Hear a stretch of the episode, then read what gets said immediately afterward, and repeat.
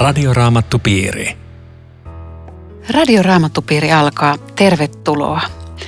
Tänään käymme käsittelemään Jaakobin kirjettä, sen ensimmäistä lukua ja keskustelemassa ovat Riitta Lemmetyinen ja Eero Junkkaala. Minun nimeni on Aino Viitanen ja tekniikassa Aku Lundström. Mitä me tiedetään Jaakobin kirjeen alkuperästä? Ei me tiedetä kovin paljon mitään, paitsi että kirjoittaja on Jaakob. Kuka Jaakob, niin se ei nyt ole ihan varmaa, mutta hyvin suurella todennäköisyydellä. Ja perinteisesti on ajateltu, että tämä on Jaakob, Jeesuksen veli. Hän esittelee itsensä vain Jaakob, Jumalan ja Herran Jeesuksen Kristuksen palvelija, mutta epäilemättä on kyse siitä Jeesuksen velistä, joka oli sitten Jerusalemin seurakunnan johtaja siinä alkuvaiheessa. Että hänellä on ollut semmoinen auktoriteetti, jolla hän tämänkin kirjoittaa. Mutta tästä, kenelle se on osoitettu, ei pystytä sanomaan. Tässä lukee, että tervehtii 12 hajannuksessa elävää heimokuntaa, joka tietenkin voisi viitata 12 Israelin heimoon, mutta tähän aikaan se heimotietoisuus oli jo aika lailla hukassa, niin että se voisi kyllä tarkoittaa kristillistä seurakuntaa, joka on ikään kuin tämän 12 heimon jatke, siis uuden liiton Jumalan kansaa. Jaakobista sen, hänen loppuelämästään tiedetään, että hän kuoli marttyyrikuoleman. Häntä arvostettiin niin suuresti, että hän sai lisänimen Jaakob Vanhurskas. Ja hänet sysästiin syrjään jostakin temppelin harjanteelta. Mä tiedän, mikä kohta se olisi ollut, joku tämmöinen korkea kohta. Ja ajateltiin, että se kuolee siihen, mutta tota, Jaakob eli vielä sen jälkeen ja sitten kivitettiin ja siinä oli hänen loppunsa. Dramaattista. Tämä seuraava otsikko alkaa koettelemukset ja usko ja luen tähän jakeen kaksi. Veljeni, pitäkää pelkkänä ilona niitä monenlaisia koettelemuksia, joihin joudutte. Miten koettelemuksia voi pitää pelkkänä ilona? Eikö tämä ole vähän, kun tässä sanotaan, että pelkkänä ilona? Niin, ei siis, onko tämä minkäänlaisena no, niin, ylipäätänsä minkäänlaisena ilona? ilona. Joo, en mä, en mä ainakaan osaa pitää en mä tiedä sanooko kukaan silloin, kun oikein vaikeat koettelemat, että kiitos Jumala, että halleluja, että on kiva, että on tämmöisiä koettelemuksia. Onhan siitä semmoinen oppikin kehitetty, että pitää kiittää joka tilassa kaikista vaikeuksistakin. Niin, ja sanohan raamattukin, että kiittää joka tilassa. Mutta että pitäisi kiittää siitä, että mä nyt kaaduin mm. ja satutin olkapääni, niin kiitos siitä. Niin, kai, kai sä heti kiitit. Ei, mutta musta, musta tota Jaakob tota, yrittää näyttää niin kuin vähän pitemmälle, että ei, ei itse sitä kriittistä hetkeä, vaan, vaan mitä siitä seuraa. Et mulle tuli mieleen nyt koulussa matikan kokeet, jotka oli aivan hirveät, kun ne tuli, tai sitten opiskeluvaiheessa tentit tai lopputentit. Eihän niistä, eihän niistä nauttinut, mutta sen jälkeen tuli asioista varmuus, mä sisäistin juttuja, mä oon oppinut jotakin, mä palvelen sillä toisia, eli siinä tapahtuu jotain hyvää ja mun mielestä tämä on se Jaakobin pointti, että muista tämä. Joo, niin, niin se varmaan, kun tämä seuraava jae hän sanoi, että tehän tiedätte, että uskonne selviytyy koetuksesta ja se kasvattaa. Että kyllä, kyllä se viittaa siihen. Paavalihan kyllä sanoo myöskin kirjeessänsä, että iloitsen ahdingoista, kärsimyksistä ja niin edelleen. Ja mä oon monta kertaa ollut yrittänyt haastaa Paavalia mielessäni, että et kai sentään.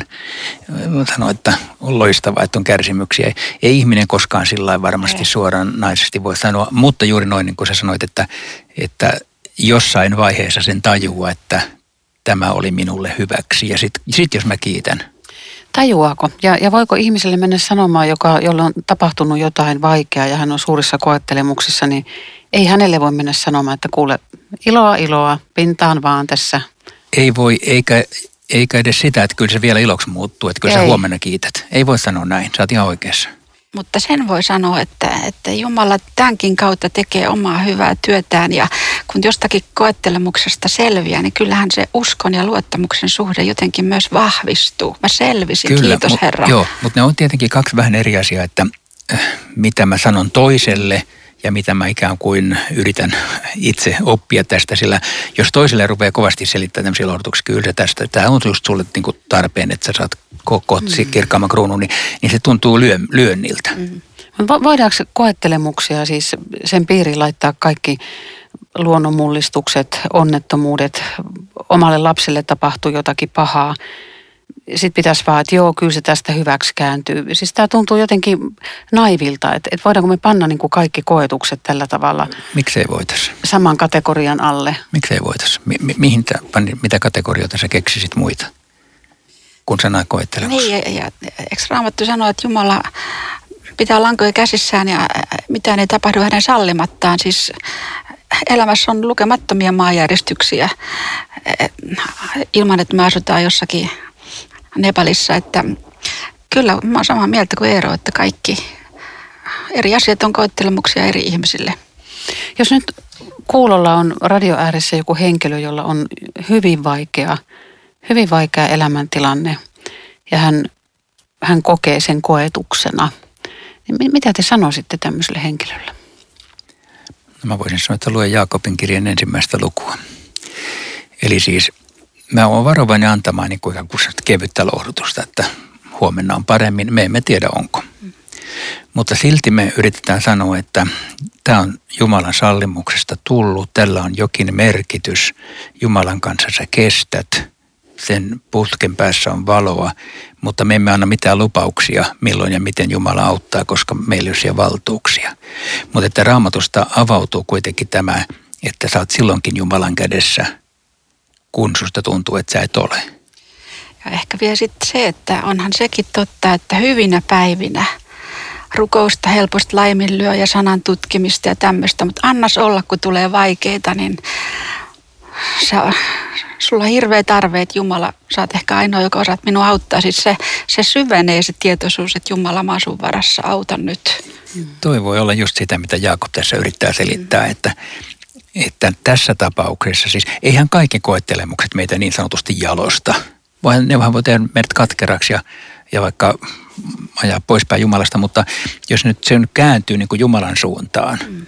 niin silloin voit käydä niin kuin tässä puhutaan, että – koetus kasvattaa kestävyyttä, kestävyys tuottaa täydellisen tuloksen. Miten te ajattelette, että onko joka ikisellä vaikealla asialla maailmassa tarkoitus? Vai voisiko ajatella näin, että, että tapahtuu paljon semmoista, joka ei ole Jumalan tarkoitus, mutta Jumalan käteen jätettynä se vaikea asia voi saada Jumalassa tarkoituksen?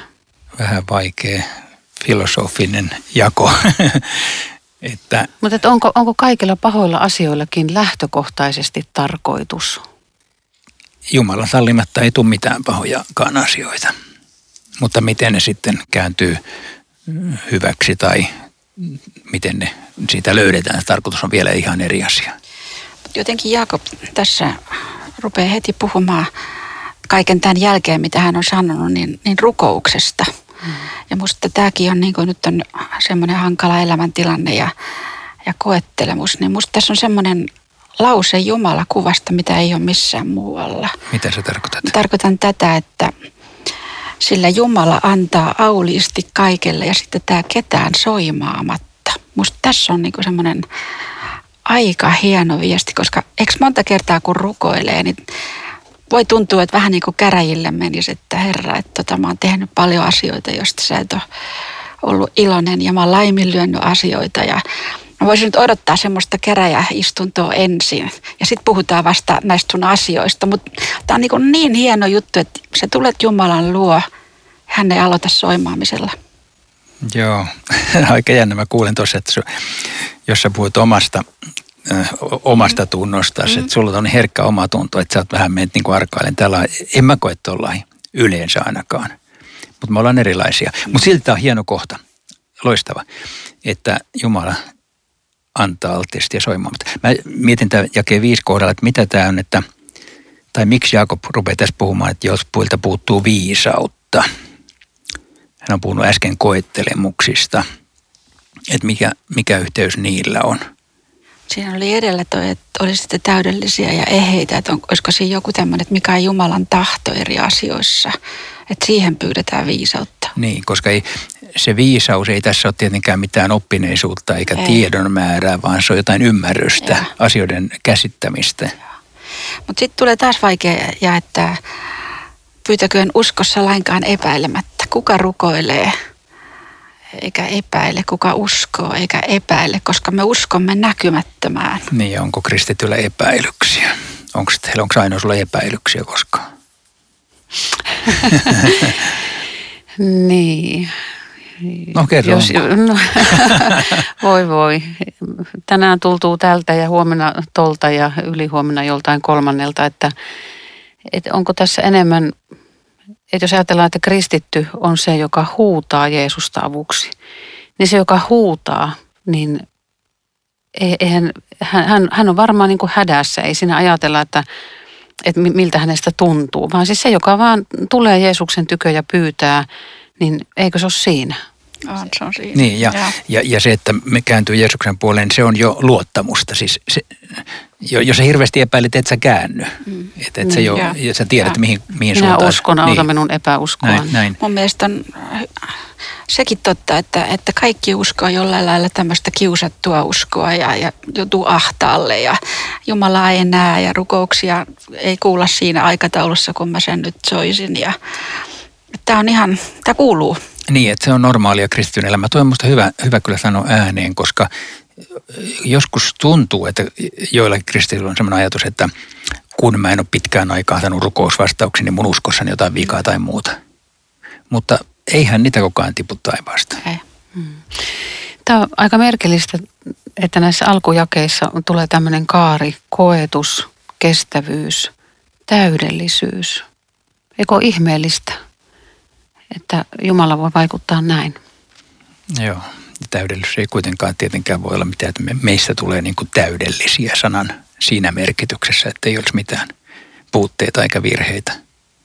Mutta ehkä Jumala on turvautumisessa. Niin, jonkinlainen Jumalan, Jumalan näkökulmasta. Mm. Niin kuin pyhyys on sitä, että Kristuksessa pyhiä, mutta ei itsessämme. Ja. Eikö tämmöinen kahtaalle horjuva ihminen tarkoita lähinnä sellaista, että yrittää juoda kahdesta lasista ja sitten, sitten käy niin, että rinnuksille tippuu, että ei, ei voi juoda yhtä aikaa kahdesta lasista, että ehkä se tarkoittaa sitä. Niin, tai, ei, tai, mm. tai sitä, että voisiko se olla ihminen, joka, joka tuntee Jumalan tahdon, mutta se tahto ei millään lailla saa vaikuttaa hänen elämässään. Että hän niin kuin kattelee eri suuntiin ilman, että vetää johtopäätökset siitä, mitä hän nyt seuraa. En tiedä. Niin, tai joo, jotain tuommoista mm. luottaa luottaa kuitenkin enemmän ikään kuin siihen omiin, omiin suunnitelmiinsa tai pyrkimyksiinsä kuin Jumalaan. Mm. Tässä luvun edetessä puhutaan koettelemuksista ja kiusauksista. Miten te erottelette koettelemuksen ja kiusauksen? Mitä on kiusaukset, kristityn kiusaukset? Ehkä siis tässä tapauksessa ei tarvitse, tarvitse erotella, koko kiusaus on koettelemus tässä, tässä asiayhteydessä. Mutta tämä, tämä on puhutteleva tämä kiusausteksti tässä. Mm. Joo, koska mun mielestä kiusauksista puhutaan aika vähän. Ja, ja kyllähän ne on niin kuin, ihminen joutuu tavallaan kahden vallan väliin. Hän kuuntelee ääntä, jonka hän tajuaa, että näin sen pitäisi mennä oikein. Sitten tulee joku ääni, joka sanoo, että ei, mutta, mutta valitse tämä. Ja mä ajattelen, että, että jos on oikein tämmöinen polttava kiusaustilanne, niin siinä ihminen tuntee vetoa siihen ja vaikka hän tajuaa, että se on väärin, niin mun on pakko saada toi. Ja kiusaustilanteissa voi joku tehdä ratkaisuja elämässä, jota hän katuu koko loppuelämän.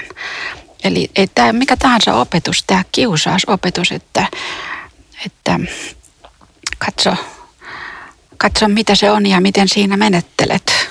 Aivan, ja tässä on tämmöinen ihan kiusauksen psykologia tavallaan vähän samanlainen kuin siinä ensimmäisessä älä ota tästä puusta ja. kiusauksesta, että se näyttää kauniilta, ihanalta ja sitten se vähitellen houkuttelee ja sitten on kohta liemessä eikä, eikä pääse siitä irti, että, että siinä mielessä pitäisi katkaista ajoissa tämä kiusauksen kierre, jos sen vain ymmärtää ja jos siihen vain pystyy. Mulla tulee semmoinen assosiaatio Pietarin kolmeen kieltämiseen, mutta sanotaan, että Jumala ei kiusaa ketään, eli se Pietarin se tilanne siellä hiilivalkealla ja, ja kun hän kielsi sitten mestarinsa, niin se kiusaus tuli viholliselta. Jeesus mm. näki sen etukäteen, mutta se kiusaus ei tullut Jeesukselta, vaan, vaan se oli vihollinen, joka yritti saada Pietarin niin kuin polvilleen. Ehdottomasti juuri näin. Ja sittenkin me vo, silti me voidaan sanoa, että tämmöinen äh, kolme kertaa kieltänyt Pietari oli sen jälkeen, kun hän oli saanut sen anteeksi, niin hän oli vahvempi kuin ennen sitä kieltämistään. Eli vaikka se asia oli itsessään paha, ehdottomasti paha, niin Jumala kuitenkin voi kääntää sen hyväksi niin, että silti vahvistaa tällä tavalla. Tämä on Radioraamattu Piiri. Ohjelman tarjoaa Suomen raamattuopisto. www.radioraamattupiiri.fi Jatkamme keskustelua Jaakobin kirjeen ensimmäisestä luvusta. Keskustelemassa ovat Riitta Lemmetyinen ja Eero Junkkaala. Minä olen Aino Viitanen. Me jäämme tuohon kiusausteemaan. Niin ehkä olisi hyvä vielä todeta semmoinen evankeliumin vahva, ihana viesti, että Jeesuksesta todetaan, että hän oli kaikessa kiusattu, jotta hän voisi sääliä meidän heikkouksiamme ja auttaa kiusattuja. Että, että kaikki me ollaan jouduttu myöskin kiusausten uhriksi tavallaan ja langettu niihin. Ja tämä on aina hyvä muistaa, että meitä ei soimata. Meillä annetaan anteeksi. Joo, että oikeastaan kristityn normaali tila on se, että hän on kiusattu ja hän aika usein lankeaa. Vaikka tässä sanotaan, että taistelkaa sitä vastaan. Jäi 17. Jokainen hyvä anti ja jokainen täydellinen lahja tulee ylhäältä, taivaan tähtien isältä, jonka luona ei mikään muutu, ei valo vaihdu varjoksi. Jokainen hyvä anti, täydellinen lahja tulee ylhäältä. Niin mun mielestä tässä on taas semmoinen väkevä viesti Jumala kuvasta, että tämä on Jumalan asenne ihmiseen. Hän haluaa antaa lahjoja loppumattomiin ja oikeastaan pitäisi ihan aika ajan pysähtyä miettimään, että miten paljon niitä on saanut. Siis jokainen katettu pöytä, jos syön kylläiseksi, on tämä yksi näistä monista anneista ja suurin on evankeliumi. Joo, toi on hieno jae kyllä.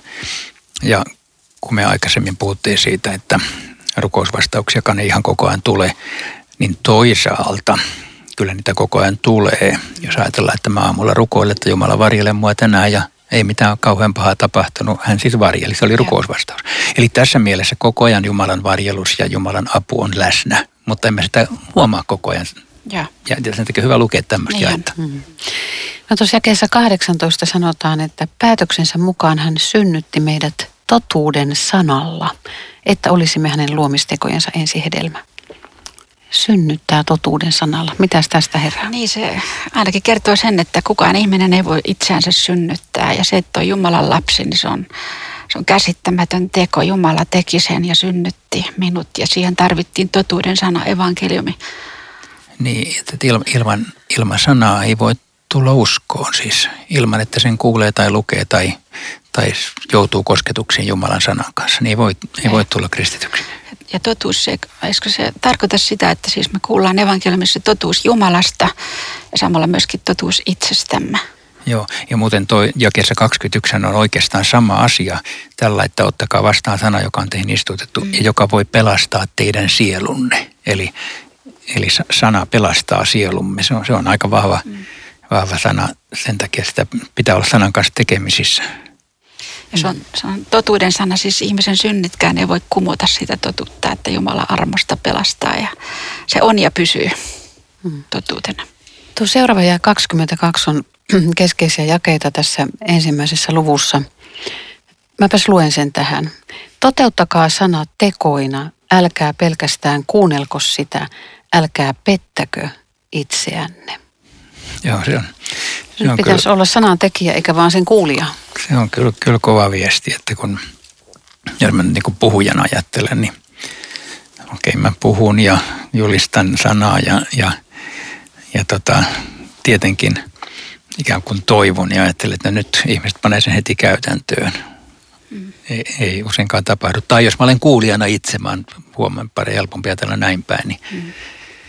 kuinka usein käykän, olipa hyvä puhe, mutta se jää siihen. Mm. Eli, eli että sitä, siitä ei seuraa mitään erityistä mun elämässäni. Tietenkin varmaan jossain määrin seuraakin. Kai se nyt jotenkin vaikuttaa mun elämässäni, mutta, mutta se on aika normaali tilanne, että mennään kotiin jo kaikki niin kuin ennenkin. Mutta mm. siis se, se pitää ehkä huomata, että Jaakob ei kehota toteuttamaan laintekoja, vaan nimenomaan sanantekoja. Aa, mitä se tarkoittaa? No, tarkoitan sitä, että, että oikeastaan se on se sama, mitä sä sanot, että kuultu sana, muuttuuko se elämäksi. Mä ajattelen nyt tämmöistä tilannetta, että mistä ei ole kovin kauan pitkä perjantaista, että ryövärit kuunteli Jeesusta ja toinen kuunteli herkällä korvalla. Ja se sana muuttui teoksi. Muista minua Jeesus. Ja mm. mitä, mitä, mitä siitä seurasi? Toisella oli sama mahdollisuus. Sana ei muuttunut teoksi. Se, se, se häipyi sen sileen tien. Et on nämä aika ratkaisevia hetkiä, miten Jumalan sana kuunnellaan. On, joo. Niin tämä kirja on varmaan kehotusta oikeaan elämään, että me emme pelastu teoista, mutta kyllä tekoja varten, että me rakastaisimme lähimmäistä. Joo, se on tässä Jaakobin kirjassa tosi keskeinen teema, että se on varmaan kirjoitettu jossain semmoisessa tilanteessa, jossa kristityt rupesivat lepsuilemaan, että ei se niin väliä, miten me eletään. Ja, ja niin Jaakob kokee tarvetta muistuttaa, että kyllä sillä on väliä, miten te elätte. Mm. Että, että se sana pitää ottaa tosissaan ja vakavasti. Kyllä, elävä usko ei ole toimeton. Niin, tässä on sitten tämä kuva tämmöisestä peilistä, että, että katsoo omia kasvojaan ja, ja tota, unohtaa ne piirteet se, se on otettu tähän niin palvelemaan tätä samaa asiaa, että anna sana muuttua teoksi. Et mä ajattelin, että kyllähän moni, moni suomalainen on tavallaan äh, omia piirteitä kat, katsellut siinä mielessä, että on käyty ehkä pyhäkoulu, rippikoulu ja jonkun aikaa seurakunnassa ja sit, nyt on unohdettu, miltä minä näytin. Totuus minusta, totuus Jeesuksesta.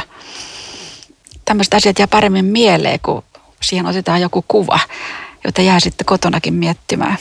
Joo, ja toi just ja 25 liittyy tähän, että se, joka kiinnittää katsensa vapauden täydelliseen lakiin ja jää sen ääreen, ei unohda kuulemaansa, niin. vaan tekee sen mukaisesti ja kerran saa kiitoksen siitä, mitä tekee.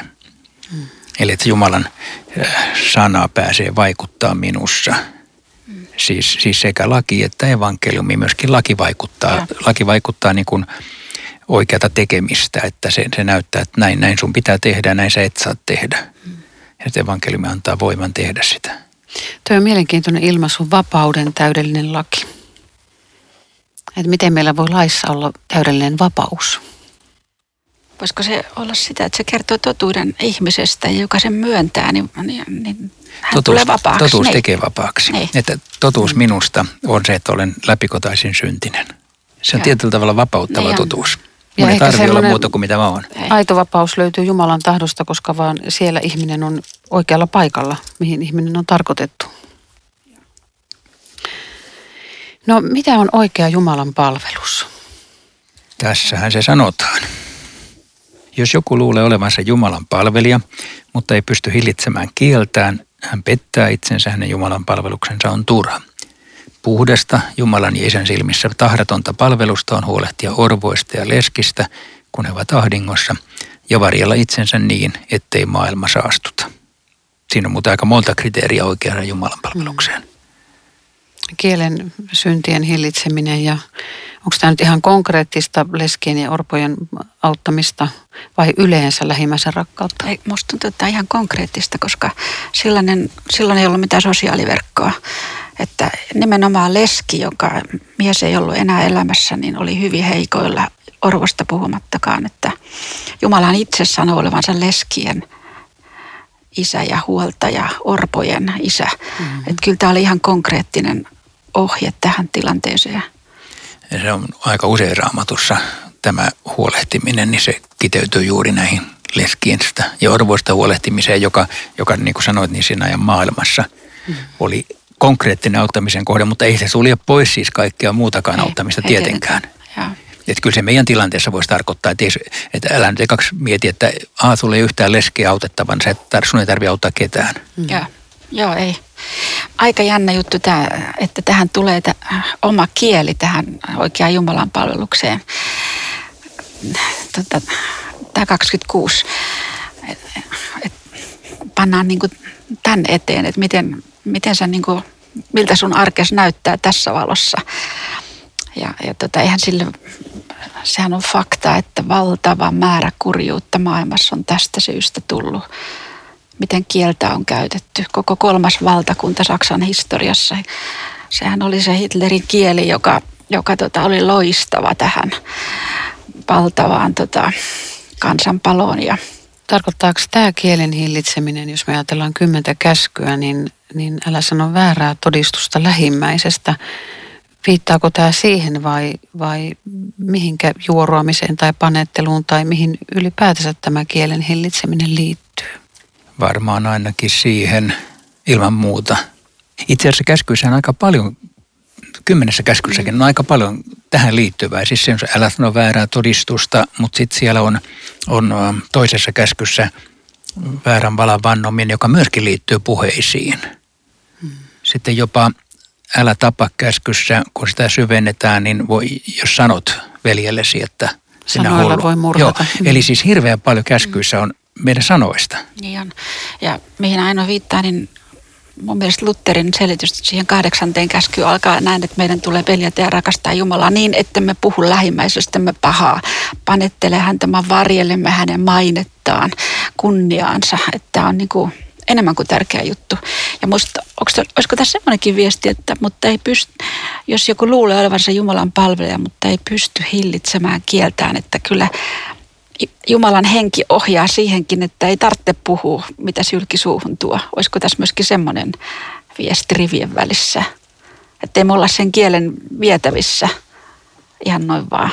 No, ei niin. kukaan pysty suitsemaan kieltä, sekin sanotaan. niin. Mutta jollain lailla tota, tai mä ajattelin, että olisiko, liittyisikö se Jumalan palvelukseen, kun tulee sanottua jotain väärää, niin sitten uskaltaa sanoa myöskin, että anteeksi. Joo, ihan hmm. varmasti kyllä. Siis tämä muistuttaa, Jeesus sanoi yhdessä yhteydessä, että jokaisesta sanasta pitää tehdä tili, eli hmm nämä on tärkeitä asioita ja niiden edessä kaikki jää alamittaiseksi, mutta juuri siksi näitä sanoja tarvitaan. Siis juuri siksi, että me muistuttaisimme itsellemme, että tota, mieti mitä puhut. Mm. Toi oli hyvä, minkä Riitta sanoi tuosta Lutterista, että, että haluamme varjella lähimmäisemme mainetta. On tosi kauniisti sanottu. Mm. Ja Lutherin käskyissään ne käännetään yleensä just näin positiiviseksi, että ja. varon näitä, mutta teet positiivisia asioita. Eli käytä kieltä – oikein. Mm-hmm. Tee hyvää puheillasi. Se on aika hieno sanoma. Ja. Miten me varjelemme itsemme niin, että maailma ei saastuta? Tämän viimeisen jakeen 27 loppuosa. Mä tiedän, jos yrittäisi miettiä tämän koko luvun valossa, niin, niin tota, mulle tästä nousee semmoisia aspekteja, että, että ihminen kristitty tiedostaa, että mä oon Jumalan lapsi. Se, siitä tulee jo ihan tämmöinen oma oma näkemys, mitä maailma tarjoaa. Ja sitten tietysti sanan puhuttelu ja, ja sitten palvelutehtävä. Niin se ainakin jollain lailla varjelee. Ja sitten kun maailma meinaa saastuttaa, niin paljon asiaa Jeesukselle. piiri. Kiitos ystävät mukanaolosta. Rukoiletko Riitta tähän loppuun? Elävä Herra Kristus, tee meistä sinun palvelijoitasi tässä maailmassa, niin että me myöskin omalla käytöksellämme ja sanoillamme olisimme viesti taivaallisesta hyvyydestä. Kiitos, että saamme uskoa anteeksi kaikki kielemme synnit ja kaikki ne kiusaukset, joihin olemme langenneet ja tietää, että sinä rakastat meitä juuri tällaisena kuin olemme. Amen. Radioraamattupiiri. www.radioraamattupiiri.fi